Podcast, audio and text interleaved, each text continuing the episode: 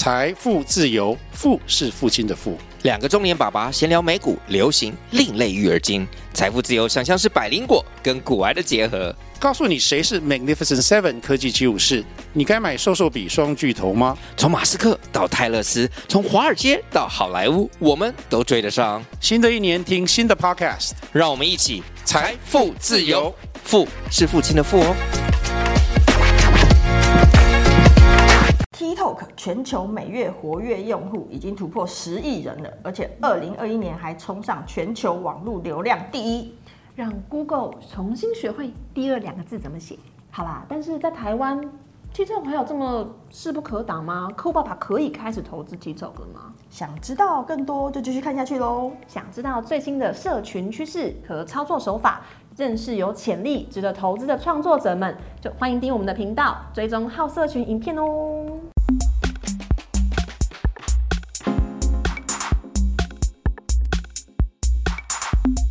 大家好，欢迎收看，好社群，我是太阳我。是菜菜，马上进入社群观测站单元。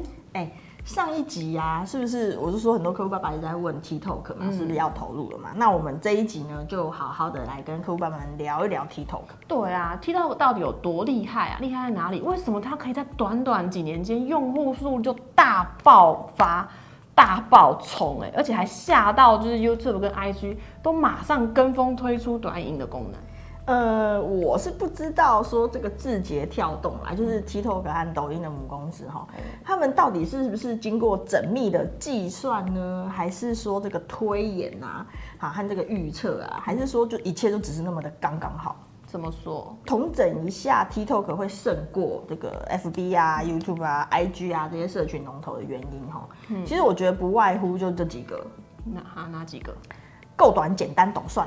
什么啦？就是说啊，它内容够短啊，因为现在 Z 世代的注意力大概不超过五六秒，那你给他太长的时间，他根本没耐心看啊。这部 TikTok 十五秒不就是刚刚好打中这些 Z 世代？啊，所以像 YouTube 的那种，因为它要插入广告嘛，所以演算法呢就会喜欢长影片胜于短影片。但观众对于长影片的耐性其实越来越有限哦。没错，而且呢，这个 TikTok 啊，十五秒的影片啊，播完了以后啊，它还会给你自动再滑到下一支。滑不完。真的。那再加上呢，它提供非常多的这个创作功能和元素，比方说滤镜、音乐，然后它让整个创作变得非常的简单。那这样子呢，不止啊，让创作者进入的门槛降低啊，同时也让这个内容的呈现啊更丰富有趣。那懂算的意思，该不会就是要说 TikTok 的演算法吧？你今天怎么这么聪明？我就是要说它的演算法。嗯，呃，TikTok 的演算逻辑啊，就是人人都在同一个起跑点上比赛，很公平的。所以不管呢你是大咖啊、小咖啊，像我这种，不是个咖。哎、这样啦。好啦好啦，简单来说呢，TikTok 演算法它有一个流量池的这个概念哦、嗯也就是说呢，它的它在这个新影片推出的时候啊，它就会先把它丢到第一个比较小的流量池，它去做一个测试，那就看看呢这个影片受不受欢迎。好，那它检视的这个标准呢有几项，包括这个呃按赞、留言，然后转发，还有完播率和关注率，大概是这几项。那他用这几个指标呢，去看看你，哎、你的表现到底好还是不好？如果你这支新影片的表现很好呢，他就会呢再把影片往再下一个比较大的流量池呢去投递，那就依此类推，一路投上去呢，一共大概有八个层级的流量池。啊，我懂了。就算我今天不是一个咖，连半个粉丝都没有，那 TikTok 演算法呢，其实它都会先给我一个基本、最基本的曝光，不像是 Facebook 啊，或是 IG 啊。如果你是零个粉丝，那基本上贴文可能真的都不会被人家看见。难怪 TikTok 上面常常出现一夜爆红的现象、哎，哎呦，你今天是吃了聪明药吗？我们刚说的哈，其实是针对创作者的面向啦。可是其实 TikTok 啊，真正厉害的啊，是去分析用户的喜好和用户的行为的部分。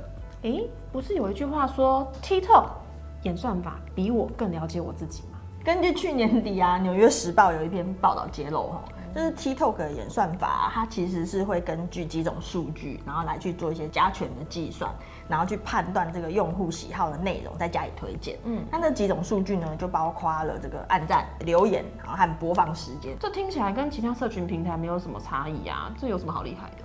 嗯，对啊，没错啊。可是你有想过吗？因为它的影音内容时间很短嘛。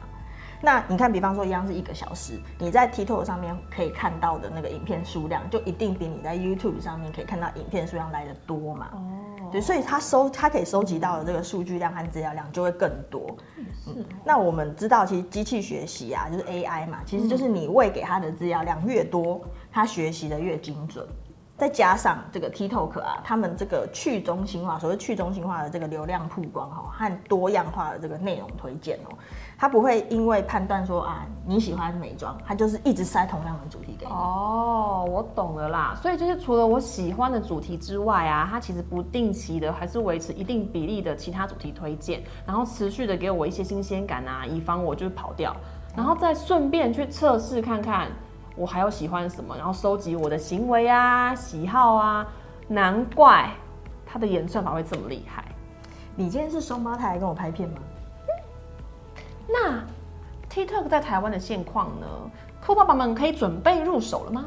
嗯，根据这个内线消息哈，TikTok 呢在台湾的这个月活跃用户哈已经超过五百万了，这么多。嗯，而且用户的这个性别比例啊，大概是一半一半啊，那女生会多一点点。那年龄呢？因为就是用户年龄之前都还蛮小的嘛，都是一些国高中生为主，很多的客户爸爸们就没办法投资啊。哎，不不是啊，国高中生也是会长大的好吗？对啊。那在台湾的 TikTok 用户啊，就是呃，现在来讲，在客户爸爸最喜欢的这个年龄段哦，就是十八到四十四岁这一段哈，已经占了将近八成。八成？对。那二五到四十四岁这个上班族的这个年龄区间啊，也已经有在四十五趴了哦。啊，怎么怎怎么怎么老那么快？喂，人家的用户数也是可以增加的，好吗？哦，好啦，所以就听起来酷爸爸们可以开始入手了耶。没错啦，那至于要怎么入手呢？我们提供三个方式给客户爸爸参考。第一个呢，就是标准广告。TikTok 现在呢已经开放接受这种竞价式的广告投递哦，跟 Google 还有 Facebook 一样。那它可以做自定义受众啊，还有相似受众啊，就 Look Like 哈，甚至是在行销，还有那个名单型广告。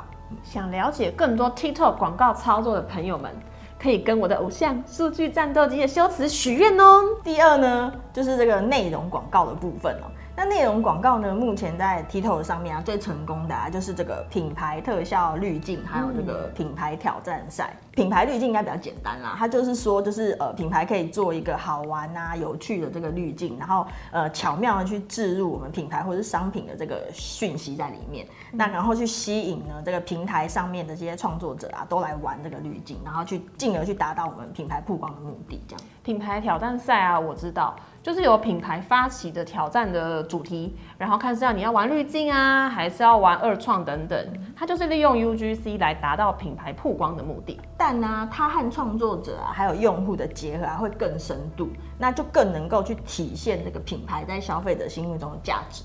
嗯，所以就是有一个客户爸爸，如果呢他做了一个品牌挑战赛，结果没什么人参加，那品牌是不是就可以重新投胎啦？还有三。业配合作哦，就是大家最熟悉的那一种，把产品呢置入在这个创作者的内容里面。那这个过往啊，其实，在 TikTok 上就是比较难操作，原因其实就是因为影片时间实在太短了，这非常考验创作者和客户爸爸。对啊，你看只有十五秒，哎，我是要能够怎么样在这短短时间里面就要置入产品，还要把什么产品特性啊什么全部都讲出来。